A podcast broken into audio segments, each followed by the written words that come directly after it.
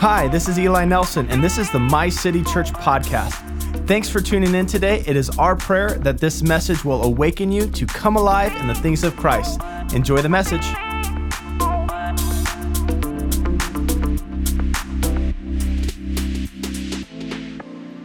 on, how many y'all thankful to be in the house of God this morning? Come on, I'm thankful to be gathering with you today. We're going to continue in today's Sunday gathering. Uh, we're just kind of shifting gears a little bit. Gathering, gathering. Darren says we're just shifting gears a little bit. Don't don't think of this as like a transition of a moment, as really much as it is is just a, a refixing of, of focus and and what I've learned from however many years I've been coming to church. Not to say anything to that like that has any significance or any kind of badge of honor that you're going to get. Nothing to do with that.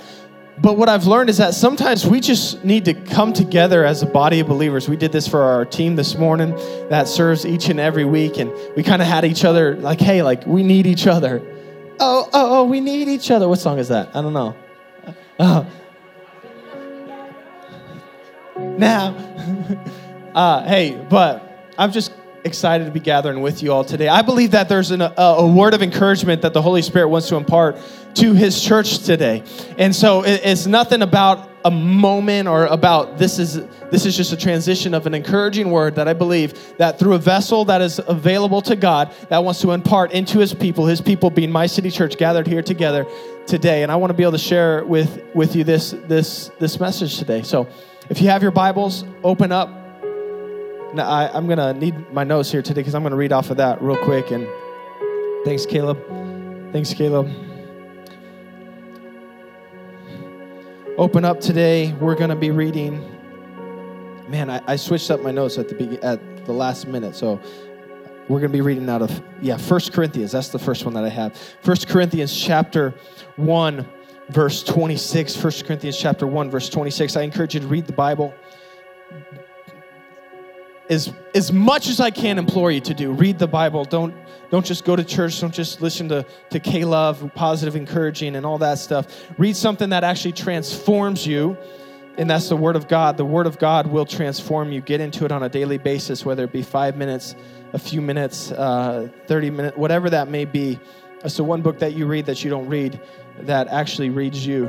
And really, this message that I'm sharing with you today is is is a combination of of several books of the Bible actually, and it's uh, man I, I can't give this to you yet because you can't take notes and read the Bible at the same time, but uh, uh, I'll give it to you. It's, it's from Ephesians and, and Colossians, and it's kind of this this this this narrative that Paul carries throughout all of his writings. And it's this idea of us fully walking in what God has for us.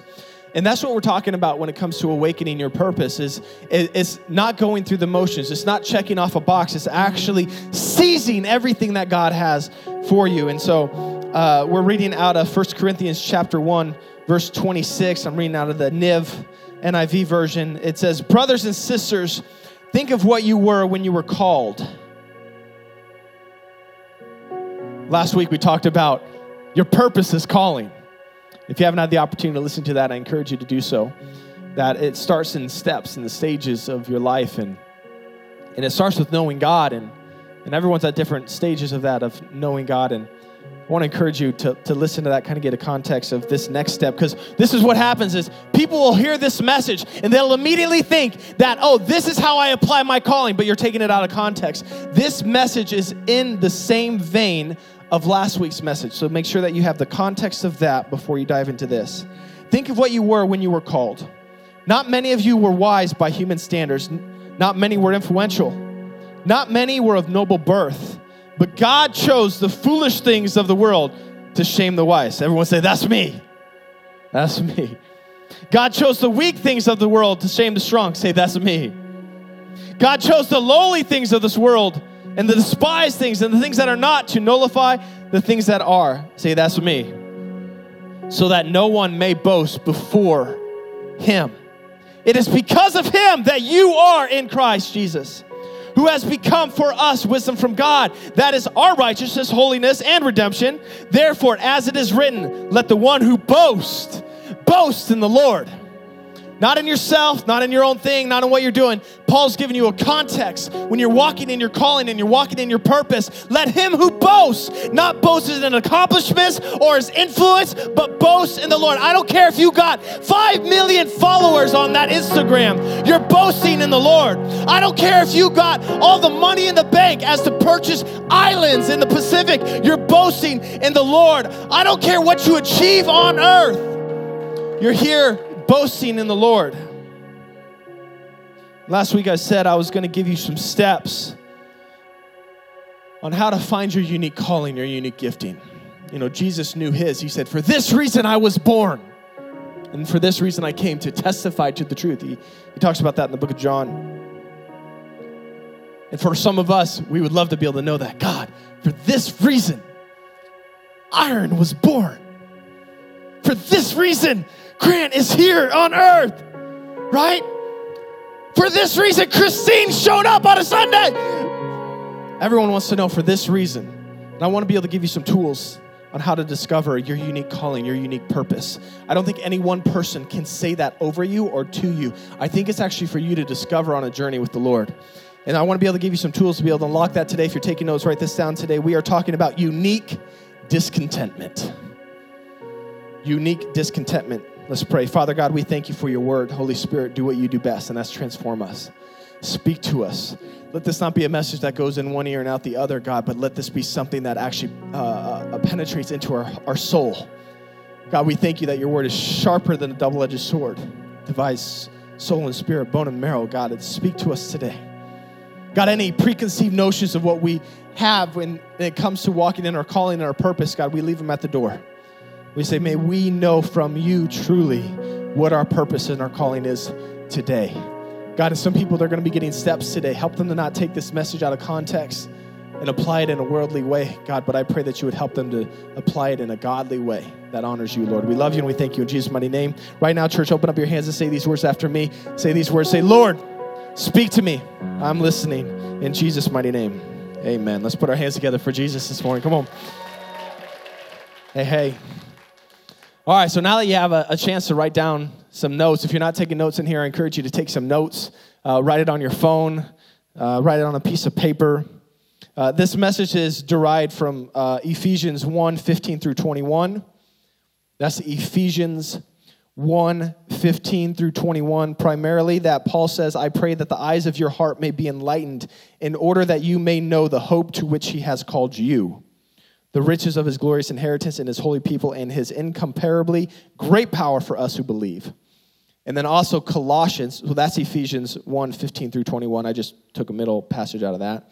But uh, Colossians 1 9 through 12, it says, uh, I'm just going to read a part of it. Uh, we continually ask God to fill you, Paul's saying this, to fill you with the knowledge of his will. How many of you want to know the will of God for your life, right? Let me see a show of hands. Amen. Right? Amen. So I, I say that, I say that because um, it's important to give context to something like this because people can just take it out of context and uh, apply it to their lives. And if if they do, if they apply this message directly without knowing that first you got to have God at the forefront of your pursuit, um, you're going to find that everything that you pursue in life is going to leave you feeling empty, right?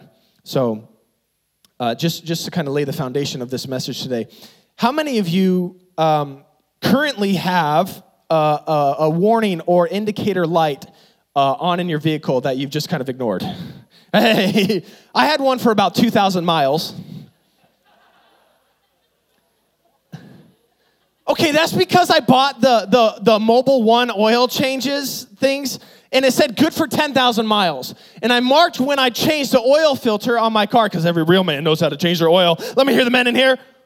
All right, all the real men changing their oil. And my car said you need to change your oil after 8,000 miles. I said, no, no, no, no, no, no. I bought a 10,000 mile filter. It said good for 10,000 miles. I'm going to get my money's worth.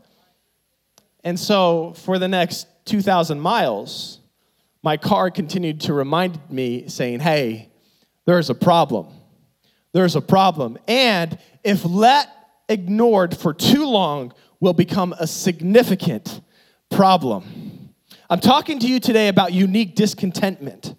Unique discontentment is a God given, incessant, unique agitation caused by a specific issue or issues. Let me say that again. Unique discontentment is a God given, say God given. God given. That means He gave it to you. Duh. Thank you, Pastor Eli. It's incessant, it's unique. It's a unique agitation caused by a specific issue. The problems that agitate you the most are most likely the problems you were called to solve. Did you ever think of it that way? The thing that, what gets under your skin? Crawling in my skin. Hey, thank you, right? Right? What gets under your skin, right? That's a Linkin Park song. Um, what gets under your skin? For me, I, I believe I've, I'm slowly starting to realize this idea of unique discontentment, and I've realized that my, uh, my passion and my desire shortly was revealed to me after I encountered the Holy Spirit and He changed my life, lifted my burden, set me free in Jesus' name.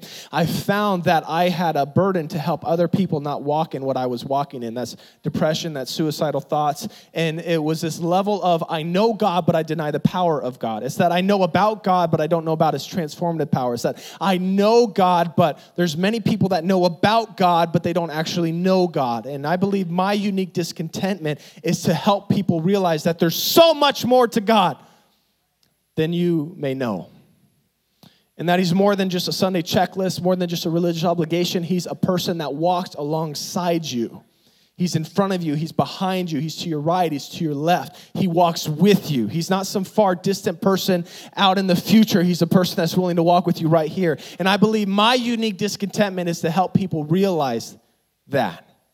Because there's nothing that really gets under my skin more than a person that professes to know about God but doesn't really know Him.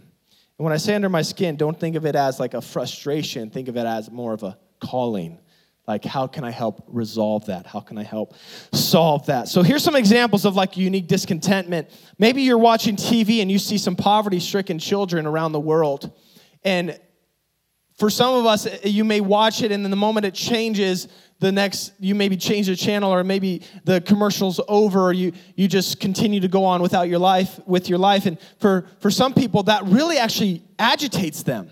That there's people around the world that are starving that they they don't want to just they don't want to just watch something and feel bad. They actually want to do something about it. So they can't help but to make the donation. They can't help but see how they can get a part of the organization and support the organization that's solving the problem that gets under their skin. Maybe it's maybe it's you you you encounter someone that you know doesn't know Jesus. When I say know Jesus, they haven't chosen to follow Jesus and you can't help but share the light and the love of Jesus Christ with them. Maybe that's called the the, the, the, the gift of evangelism. And I believe that all of us are to have that to some extent, but it just, it, it drives them absolutely bonkers at the fact that someone could be sitting next to them on an airplane and not know Jesus. Maybe you have uh, something that gets under your skin when you see abused animals and and not only do you when you hear about it you don't just like oh man that's that's horrible but you're actually wanting to do something about it and you're you're willing to open up your home or you're willing to take in abused animals to help them to, to, to help them feel like uh, loved. And and by the way that's a biblical context a verse to be able to show care for the animals that god has entrusted from you. It's in the book of proverbs. Read it. Check it out.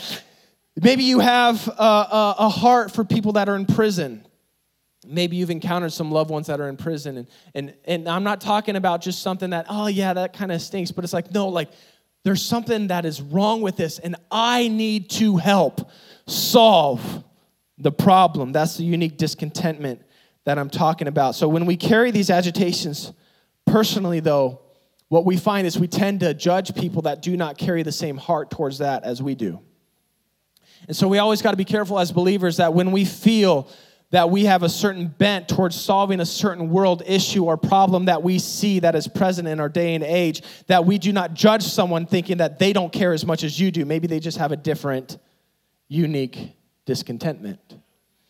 And maybe it's not always about everyone else thinking what you think and doing what you want to do. Maybe it's more about what are you going to do about the discontentment that you feel. Many of us are going around trying to convince other people of the problem that we see, and we never actually do anything about the problem that we feel. See, these are not things that, with one of us at any moment, that when we see something wrong with the world, we just pass it by. These unique discontentments are things that actually feel like they walk with us. You want to know your calling, you want to know your purpose. Maybe it is unlocked when you actually start going after solving the problem that you see in this day and age. So when we run, what we see is th- this, this danger that we, that we come against is that we do not see something that we are going against as unique. And so we think everyone else should be doing something about this problem. And, and what we do is we run the risk of denying that very thing that is inside of us that we carry on a daily basis. It's denying the very self and robbing the world of the possible unique impact that we're called to make. And the very thing that we are called to give the world, we often ignore. And the problem is, is this is a lot like your check engine light that if you ignore it long enough, it will start to eat away at your soul. And you will have the choice either to numb out or to do something about it. And what I found is majority of people, I'm saying like 95% of people in this world have learned to numb out to their unique discontentment.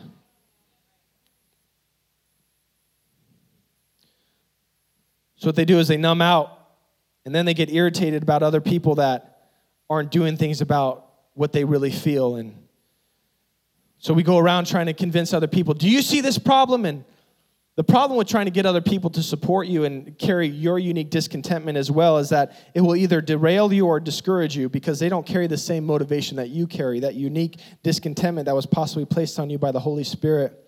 What did we read? Not many of you were noble. Not many of you were influential. Not many of you were wise. So, what we do is we wait until we become noble before we do something. We wait until we become influential before we do something. We wait until we become wise before we do something about our unique discontentment. And what I found is that you will never do anything about it. If you're waiting for other people, because your motivation now is based on their sympathy, rather than upon your inward tenacity. It can't be based off of someone else. Well, someone else just comes lock and step with me, what I found is as you move towards it, you find those people. You find those people that come lock step with you. So you just got to go after it. Story of a man with unique discontentment in the Bible is a man by the name of Nehemiah. I'm pointing at, at Clyde because he's like, Clyde's favorite guy in the Bible is Nehemiah. And uh, I wrote down Nehemiah and I immediately thought of Clyde. And Nehemiah was a man who was serving the most powerful man in the world, Artaxerxes of Persia. And he just got word that his hometown in Jerusalem, the walls had been torn down and the place is desolate. He knew, but he didn't know how bad it was. And he got word and it, broke his heart so much so that it started to affect his countenance. You know, there's like heartache that we can fake and we can smile through, but then there's heartache that no, nothing can quite medicate. And you can go around trying to put on a front with a smile saying that everything's fine, but deep down inside, you know that you have a unique discontentment. Why wasn't anyone else doing about anything about the walls that were torn down? Doesn't matter what anyone else was going to do. What was Nehemiah going to do?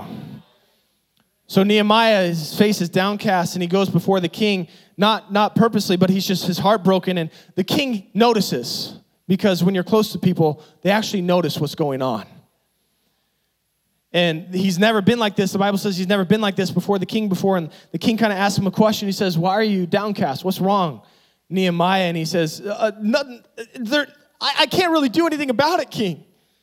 He was trying to. He says, This isn't appropriate, but he, he, he praised the king. He said, uh, uh, Lord, long live the king, basically. But how can I be rejoicing when my homeland is in turmoil? And basically, he, before he went to the king, he was praying for favor that he'd be able to ask the king that he could go back to Jerusalem and rebuild the walls. What did he found? He made up in his mind, I am going to do this. He started seeking favor from the king, which the Lord granted. He didn't wait. Once he got to Jerusalem, he didn't tell everyone, guess what I'm here to do, guys? Because some of us, what we do is we shout it from the rooftop. The moment that we start moving towards our unique discontentment, we shout it from the rooftop. And what that does is it nullifies your motivation, it nullifies your power. I'm gonna lose 20 pounds. How about you let your actions and your results show the response, right? How about you let your actions and your results show the progress, not your words? All right, so that's what he did. Some of us, what we do is we tell everyone, I'm gonna lose 20 pounds. This is what I'm gonna do in my life. And so, what are you looking for, really, from that? That's a real question. You're just looking, really, what you're looking for someone to support you in that endeavor. Come on, man, you can do it. And sometimes you get around some really critical people, and how are you gonna do that? Bro, just let, hey, just like, come on, man, good, good for you. Right? Right, sometimes you have that. And and what I found in, in life is you're better off just being quiet and letting your results show. Right? You're going to do something about it, you don't got to tell people. So what he does is he goes around Jerusalem, he starts walking around the walls, and he said, I hadn't yet told anyone in my heart what God put upon me to do. And then what he found is he started rallying people together, and he started going after the unique discontentment that God placed him in the heart. Something extraordinary happened. This is this is a, a feat that is phenomenal to accomplish, they rebuilt the wall of Jerusalem in 52 days. Some of us can't start a habit for a week. And that's not that's me. That's me. I'm not I'm not putting anyone down, right? Like that's me. Like I'm going to pray. You didn't need to tell me that. How about you just pray, right? 52 days they rebuilt the wall. This is an example of someone in the Bible, and there's plenty of people that went after their unique discontentment. What I'm proud about to say about Nehemiah is that he did not let it just eat him up on the inside, but he did something about it. There's a man by the name of William Wilberforce. Who all knows who William Wilberforce is? Let me see a hand, show of hands. Sorry, it's just more of a revelation of this phenomenal man that changed arguably the world in regards to slavery. That frankly, apparently, we don't teach much about. And I want to be able to share with you a man who, through a God given discontentment, unique discontentment, changed the world. William Wilberforce was wealthy. He was in England. He went to St. John's College outside of Cambridge. Uh, he went into politics as a young man. And uh, he spent over, this was back in like the early or late 1700s, he spent $500,000 of his own money in order to get elected into parliament. Who knows how much that is today? It's probably like $5 billion, right? All right. So, in his own words, he said this The first years in parliament, I did nothing, nothing to any purpose. How many of you have felt that with your life at some point? He said, My own distinction was my darling object. Basically, was it was my own my, my focus was just about me being distinct in parliament right? But then one night shortly after he got saved he had what many would refer to as a dark night of the soul where there was something that was going on a unique discontentment that he had to address. He had to do something about his life not for himself but he found out for the glory of god. A few years later later william wilberforce encountered a man named thomas clarkson who was an abolitionist Clarkson believed the forced enslavement of human beings was a moral blight on the world, and Wilberforce quickly came to the same conclusion. More than that, Wilberforce became determined to confront the evil of slavery. To use language from earlier, what he says is he says, the injustice and immorality of the slave trade drove him crazy. It was a unique discontentment. See, many of us in our Western society, we believe that America abolished slavery. No, I mean, it's a real thing, still present in today's day and age. But this is the late 1700s, right? This is before the Civil War. And we're seeing that there was one person who had a unique discontentment, he decided to do something about it.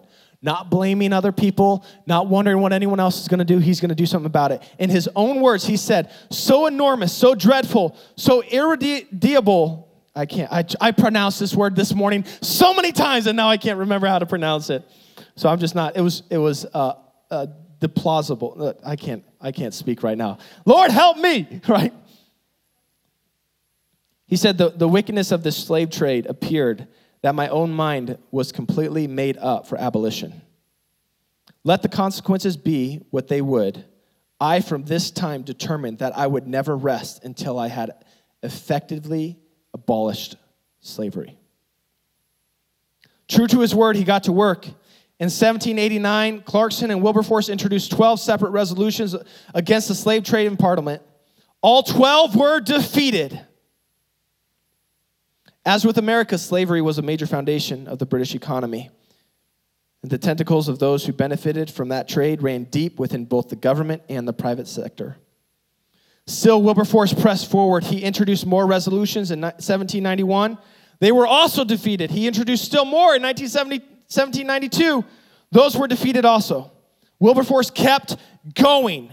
He authored new legislation proposing to cancel the slave trade in 93, 97, 98, 99, 04, and 05. This is like 17. I'm not talking about 19, right? 17, right? All of these were voted down. I can't help, but can you imagine how he wanted to give up at this point? Some 15 years later. Now, he wasn't personally impacted by slave trade, but he probably knew people that were. It's not like he hadn't tried, right? He had devoted decades of his life to this cause. He trashed his reputation among many in the sophisticated society by continuing to focus on this issue. He jeopardized his own career. And I'm sure there were people in his ear advising him to focus on something else. You tried, William. Let it go. But that's just it. Wilberforce could not let it go. Why? Because it was his unique discontentment. He was driven, not just by personal convictions about right and wrong, but by his unique discontentment. In some ways, he couldn't help it, had to go after it. He had to address the problem he was created to solve. And we find finally in 1807, William and his allies broke through. Parliament passed a law making the slave trade illegal within the British Empire. It's hard to overstate the magnitude of that moment but it was life changing for millions of people in many ways. That law was the death knell for legalized slavery around the world. Even so, Wilberforce kept working. His next goal was making sure that the new laws were enforced, which was no small task. Then he spent another decade seeking the abolishment not just of the slave trade, but of the slavery itself. He worked towards winning legal freedom for those who had previously been sold as slaves. And we find in 1833, Wilberforce died just three days after learning that Parliament had passed the bill to finally and officially abolish slavery in the British Empire. You can put your hands together. That's, that's incredible. The fact that he died just three days after hearing that his unique discontentment was resolved. Now, you may not be William, but you are you. You're not of noble birth, not wise by human standards, maybe not influential. I don't know. I don't know your Instagram or TikTok following. But God wants to use you. He wants to use you. Not that you may boast in what you did, but that Christ can get the glory. So, what I found is that many of us want to see a difference in the world, but not many of us are willing to be the difference that we want to see. And what I want to encourage you in today is to step out knowing that God is fully behind you. That if you believe and acknowledge that Jesus Christ is with you and is for you, you don't need to wait for God to tell you what to do, but to, you need to go in the strength that you have. Start small. Doesn't have to be big.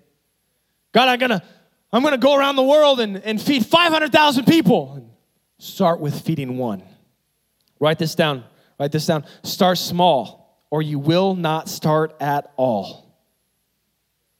Start small, or you will not start at all. You got to do something.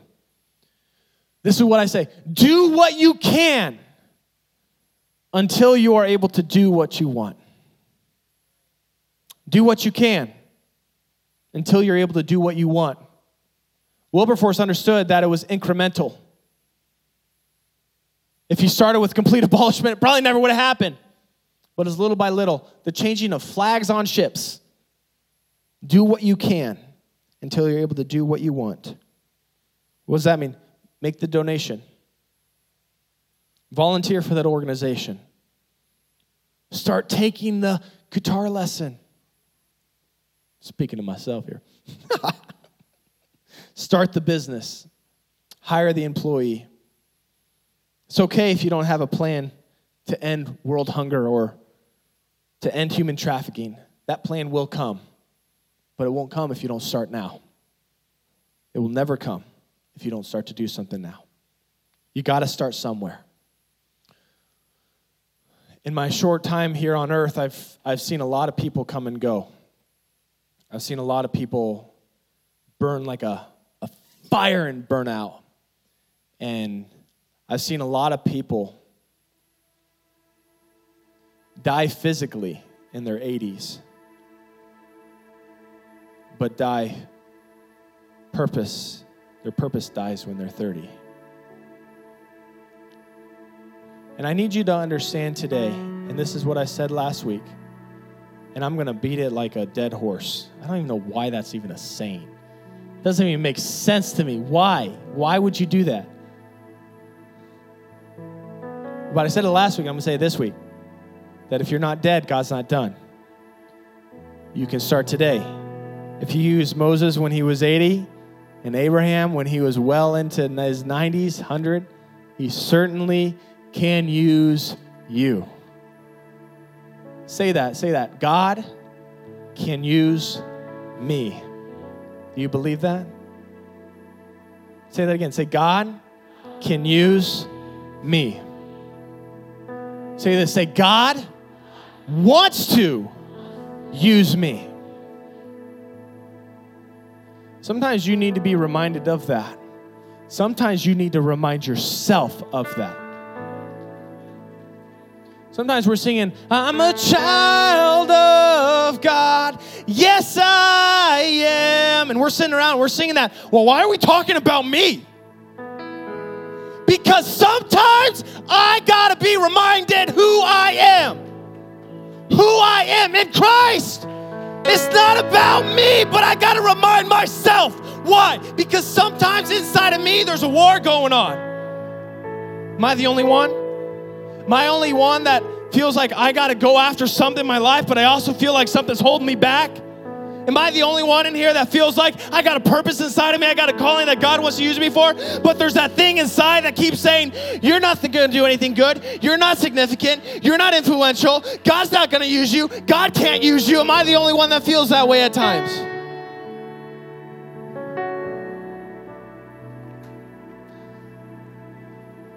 See, what I found is you let those little things inside of you speak louder than the Word of God that is supposed to speak inside of you. That's why you got to get in the Word of God. You let those little demons in your head.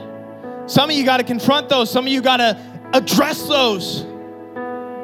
Some of you got to change your thinking. You got stinking thinking. I'm not any good. Yeah, you know what? You are no good. But thanks be to God. Yeah, right? Yeah. This is what I do. The devil comes in and says, God can't use you. You're right. Can't use me. But he can use Christ in and through me. So this is what I'm going to do. I'm going to let that perf- imperfect side of me, I'm going to let it out. And sometimes I got to stop agreeing with the voices in the back of my head, and you do too. God can't save that person. God can't change that marriage. You can't do that. You can't turn it around. You're nothing but a, I don't know who this is for. You're nothing but a foster kid. Your parents abandoned you when you were young. You think God could use you? What's your definition of success? Of significance? Are you letting the world define what you were called to solve? You got to get the car. You got to get the house. You got to get the glory, the gold, the girls, guys. Got to get it all. What's your definition? Is it something the world has put upon you on what it looks like to be successful?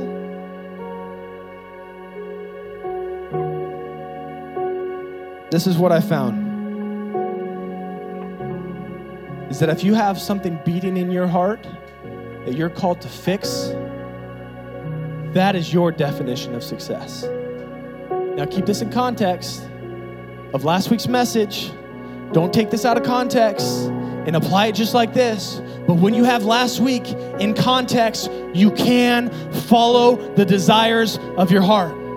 Well, the heart is wicked, it's deceptive, above all. No, when I've given that over to the Lord, I can trust that the steps of a good man are ordered of the Lord. I can trust that. So I don't got to go around and ask, God, what do you want to do about the brokenness in the city? God, you got to do something about the brokenness and the depression and the suicide. God, you got to do something. No, I feel like God is saying to me, and God is saying to you today, what are you going to do about it? So that's why we're doing Hear the Sound. Hear the Sound. We're doing a worship night at the Gene Leahy Mall, June 16th, opening day of the College World Series. Haven't heard about it? Be there. It's got nothing to do with, and people people are always set on judging things the wrong way. What I found, haters gonna hate, hate, hate, hate, hate, hate. Players gonna play, play, play.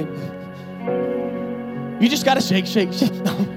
He's gonna keep going. How far is he gonna take us? All right, we gotta close. So stand to your feet here, because I'm just gonna keep going. All right, so that's why we're doing Hear the Sound.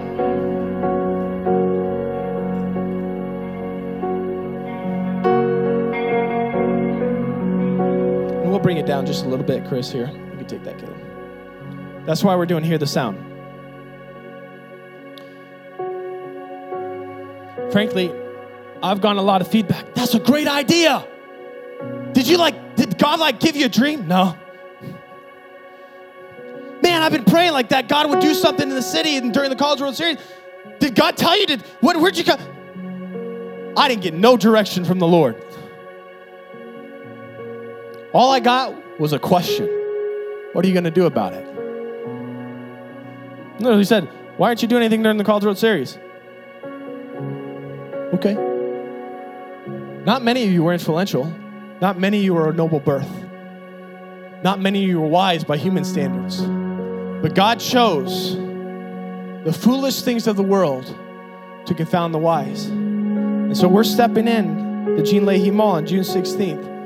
And this is what I'm believing is going to happen. I'm to be- I'm believing that the unique discontentment that God has placed divinely inside of me is going to shift the atmosphere of this city. That people's hearts will turn towards the Lord. And I'm going to see suicide break off of people. We're going to see depression break off of people. We're going to see people that were looking to traffic human beings that night step in the middle of that mall, encounter the presence of the Lord, and say, I don't want to sit no more.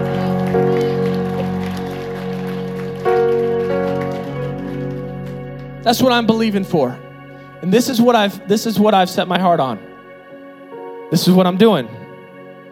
I ain't gonna go around and be like, who's gonna go? Who's gonna go with me to the mall? What are you gonna do about it, Danny? No. No, no, no, no, no. I'm gonna sit, I'm gonna walk around the wall and be like, okay, God. I see this. Oh, oh, oh, you didn't get this. God didn't say anything to Nehemiah. Nehemiah just saw a problem and he went to go fix it. Some of you have been waiting on God. Some of you have only been given part of your life to your purpose, waiting for more direction. I feel like God's saying that if you would just step out just a little bit more, things will start to make sense. Some of you have been waiting for God to repair your marriage. If you would just step out just a little bit more, trust her a little bit more, Forgive him a little bit more. Some have been waiting on God. Don't get me wrong, people are their own people and they, have, they make their choices, right? Can't do anything about a wayward son. Can't do anything about a wayward daughter. You can pray, love on them. God's got them. Keep praying for them, keep calling out to God for them. But it might not look like what you thought it was going to look like. For some of y'all need to hear this. Danny's probably going to have to come and take this mic out of me because I'm just in a groove right now and I just want to keep going. Right? So, some of you parents need to hear this. When Samson went and he wanted a Canaanite woman, which was against the Israelite code, you weren't allowed to do that. His parents were appalled. How could you do this to the family? You're doing all this stuff. This is, you can't go and marry a Canaanite. You're supposed to marry an Israel woman. And the Bible has this little sentence in there. He said, They did not know that this was of the Lord because God considered and wanted a conflict with the Canaanites.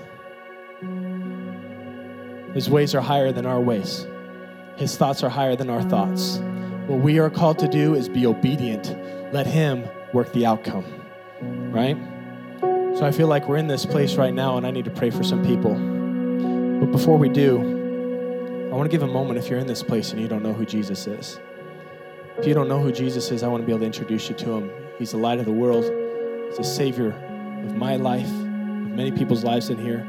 Brought me from brokenness to wholeness, set me free, repaired my soul. I was a broken person, far from Him. Wanted to end my life, kill myself. God stepped in in the moment, turned my life around. That was my story. That might not be your story, but it might be something similar, some regard. You may be far from God. So if you're in this place and you're saying, Pastor Eli, that's me. Hey, I got good news for you. You're just a prayer away. In just a moment, I want to ask you lift up your hand because I want to know who I'm praying for and I want to pray with you today. And so if you're feeling like, Pastor Eli, that's me. I want to give my life over to Jesus. I want to trust him with all that I have. If you've been far from God, running from him, or you've never given your life over to him, today's your opportunity. Would you lift up your hand on the count of three? One, two, three. Shoot up your hand. Shoot up your hand. Shoot up your hand. I see your hand. Thanks for listening to our podcast. If this message encouraged you, help us get the word out. Consider sharing it with a friend, rating, or subscribing. If you want to know more about our church, check out our website at mycitychurch.cc or our Instagram at mycitycentral. We look forward to sharing another encouraging word with you next week. God bless.